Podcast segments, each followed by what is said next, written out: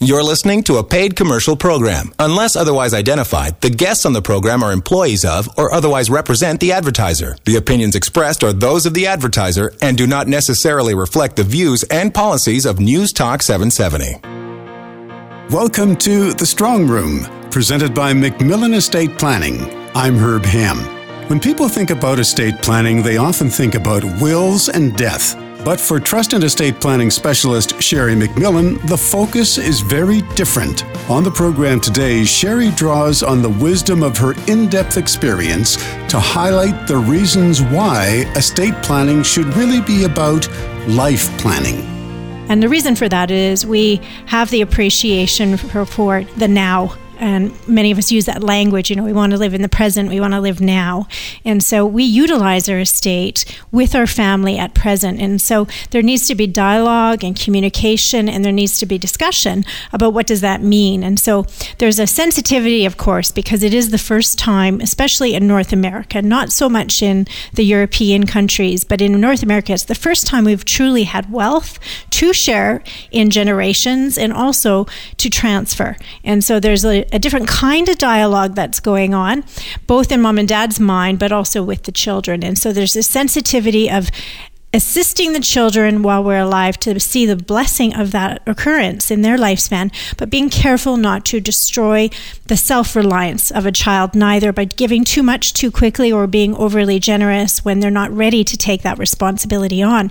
So, the guide I always suggest to families is you know your children more than anybody. Um, I don't care what the estate planner's credentials are. You, as the parent group, have the understanding and the dynamic of who your family unit is. So, there's a time and a place to share the wealth that you've created with your family and also to educate and steward your wisdom to those children so that when they do one day inherit larger values than they may have received in your lifespan, they actually have the understanding and aptitude to steward it well on their own behalf. And that's always a very tricky uh, position for mom and dad to decipher. What does that really mean? And as Sheri explains, that challenge really underscores the importance of open communication because death, taxes, and money are often at the top of the list of topics that are least likely to be discussed within families. And I would suggest that generations above us were very close lipped about how they were designing their estate or the very fact that they would not share it until they passed. That was a very common traditional approach. You would hold your wealth in your own hand, you would use it for your own retirement, and when you're gone one day, you would then in turn transfer that wealth that's remaining over to the children. But because we have created more affluence today, what we're finding is parents really want to give a lift to their children early on in their career. So, a very common uh, desire of many parents that we work with is that they'd like to help their children potentially buy their first home early in life so that it appreciates. And really, if you think about families' wealth as one big monopoly game, the fact is, it doesn't matter if you own every single property on the board as long as your family does. And so, what you can gain by doing that is you're educating your children in your lifespan on the wisdoms that you have to manage their affairs appropriately. Also, potentially in many families, to manage not only assets and wealth, but sometimes family businesses.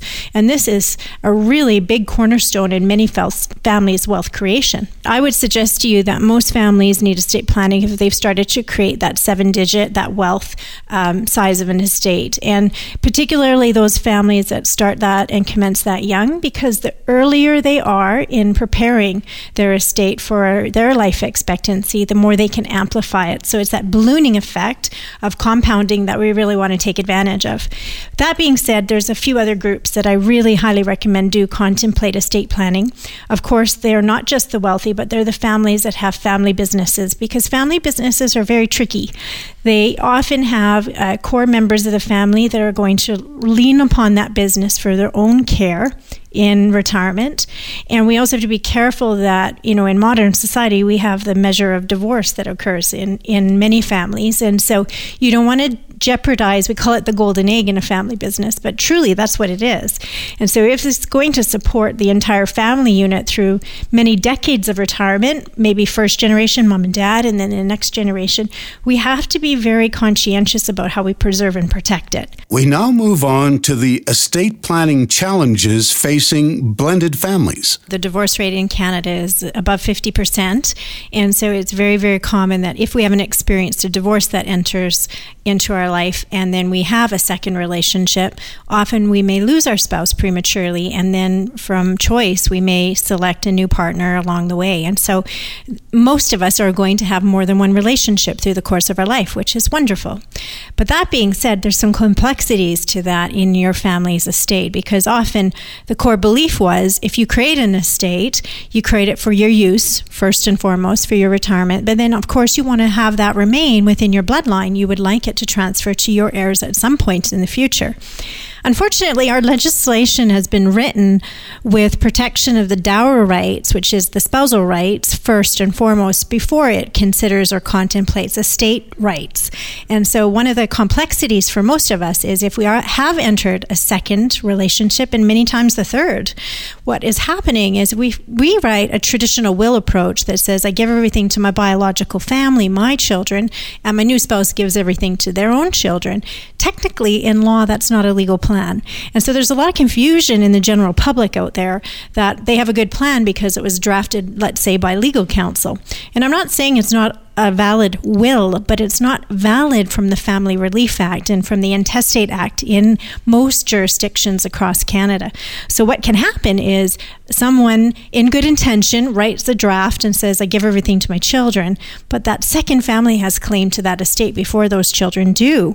And you're seeing this more and more. Most people will lose their estate, very, very sadly to say this, in the last five years of life in that second relationship to non family members members, outsiders that are not even part of their family. Thankfully, we are in Canada and we have legislations um, that we can utilize to safeguard and protect ourselves from these kinds of events happening. And so many of us just don't know we have these privileges and opportunities. And unfortunately, they're not the traditional thing we would think of, which would be a will. Alternatively, in Canada, what we use for what we call a blended family situation is a special technique called a trust. And what that does is it creates a separate family member for our family. And it's like the host of our family, and it's going to hold the asset base on behalf of the true family, the rightful heirs of those particular assets, like Family Cottage. It's a perfect example because we do want that to remain in the bloodline. And more commonly today, uh, specifically farmlands, we're seeing that. And in addition, of course, the family business because often it's the son or daughter that's going to carry on. And so we can't have that separated into the new blended family and lost. So much of good estate planning is about preserving preserving family harmony. In fact, we have a slogan in our field, and it says, You really don't know anybody until you've shared an inheritance with them. And our true colors arrive on the scene when we're trying to share wealth and affluence and sentimental assets at a time of a peaked emotional state. So, this is not when you're calm and rational. Of course, this is the time of loss. So, what I always suggest to parents is, you know, this is an opportunity, it's a true gift that you're giving your family by having these kinds of conversations that are often tough to have, truly, but by having them in the present while you're here with authority and capacity, you can sort out those dilemmas that you might run up against. You know, maybe you have an antique car and both your sons would like to have it. Well, how do we sort that while everybody's calm and everybody's healthy and we find a resolution to it so that it's just part of the plan and there's no surprise, there's no startling at that time. That's the most crucial crucial in life. And so we've found through the years by being um, very assertive in these areas that could be very sentimental or cause sensitivity to somebody that we find resolution with the authority of the parent that's here with us. Because there's nothing worse than your sibling telling you what mom and dad thought it should be. And of course, a good estate plan takes issues like diminished capacity into account. And the reason is if we live past the age of 85, 70% of us are actually going to use our living plan, not our will. And so this is the documentation that we need to safeguard ourselves, to protect our dignity, our quality of life, and our lifestyle. In generations above us, you know, people would die suddenly more often than not. You know, they'd have a, a stroke stroke or a heart attack and they be gone. In modern times, that's not what's happening anymore. We are living prolonged uh, life expectancy in elder facilities. You know, their average is seven years right now. If that was to occur for you, these documents actually govern not just end of life kind of decisions, which is what is obvious.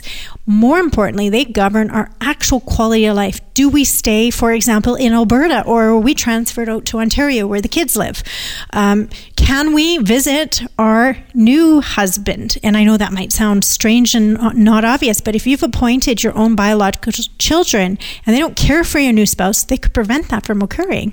So these are very sensitive practical things that people need to contend with when they're thinking about the stewardship of their care, when they're not really there to truly defend themselves and position themselves.